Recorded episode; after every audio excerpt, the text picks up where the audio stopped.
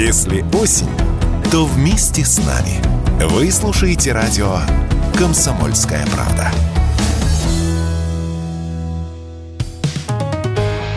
«Экономика» на Радио КП.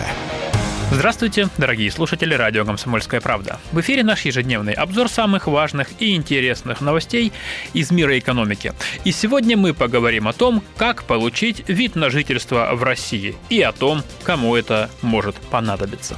Это нам с вами повезло родиться в России и совершенно бесплатно получить российское гражданство. А вот иностранцам, которые мечтают о виде на жительство в нашей стране, придется раскошелиться. Речь идет о тех, кто хочет постоянно жить в России или вести здесь бизнес, но по действующим законам не имеют на это оснований. Это иностранцы, которые не родились в РФ или РСФСР, не являются ни носителями русского языка, ни беженцами, и все, что у них есть, это деньги.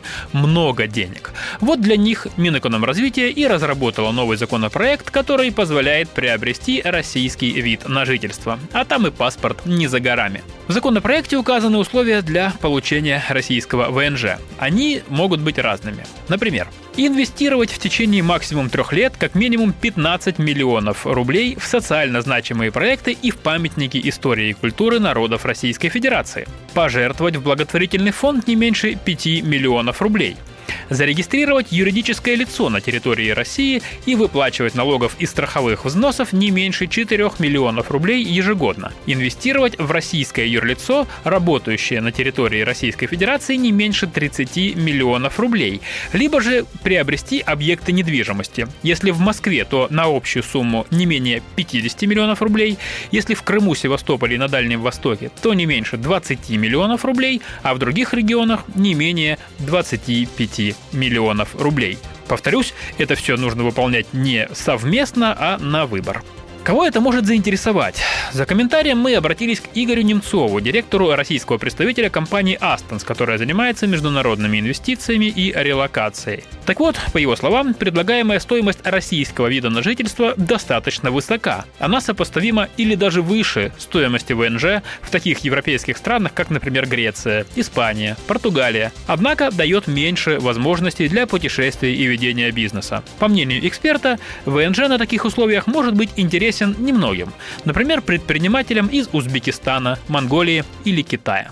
Ну и раз мы подняли тему международных отношений, то как тут не поговорить об использовании карты МИР в Турции? Вокруг этой темы сейчас много шума. Появилась информация, что в турецких отелях отказываются принимать российские карты МИР. Речь, в частности, идет о терминалах банка Вакиф. Якобы все это объясняется угрозой санкций со стороны США. Справедливости ради отмечу, что проблемы с российскими картами в Турции встречались и раньше, особенно если речь идет о картах санкционных банков, таких как Сбер, Альфа-банк, ВТБ ВТБ и так далее. Кроме того, об отказе принимать карты МИР заявили две турецкие сети отелей. Вернее, даже не сами сети, а их туристы, которым не удалось по каким-то причинам расплатиться. Но вообще, э, паниковать, как считают эксперты, пока рано. На туристических форумах свежих сообщений о проблемах с картой МИР в Турции нет. Успокоили туристов и в пресс-службе платежной системы МИР. Вот что там сообщают. Карты МИР работают в Турции в штатном режиме. Система МИР отмечает отдельные случаи отказов проведения операций по картам, находящихся под санкциями российских банков. Как уже сообщалось, некоторые турецкие банки, обеспечивающие прием карт МИР на территории страны,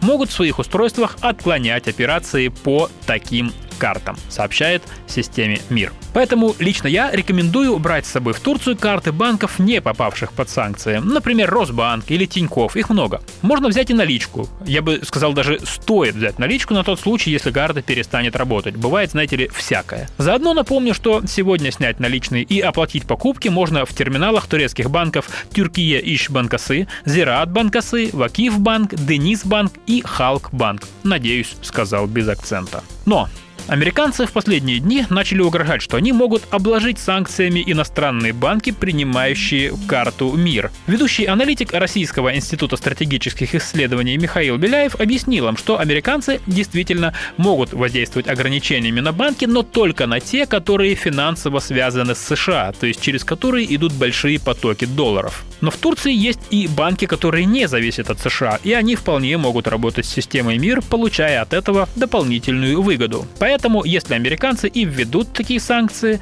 то ситуация тупиковой не станет. Как считает эксперт, найдется немало банков, которые смогут работать с картами МИР, не опасаясь санкций. «Экономика» на Радио КП.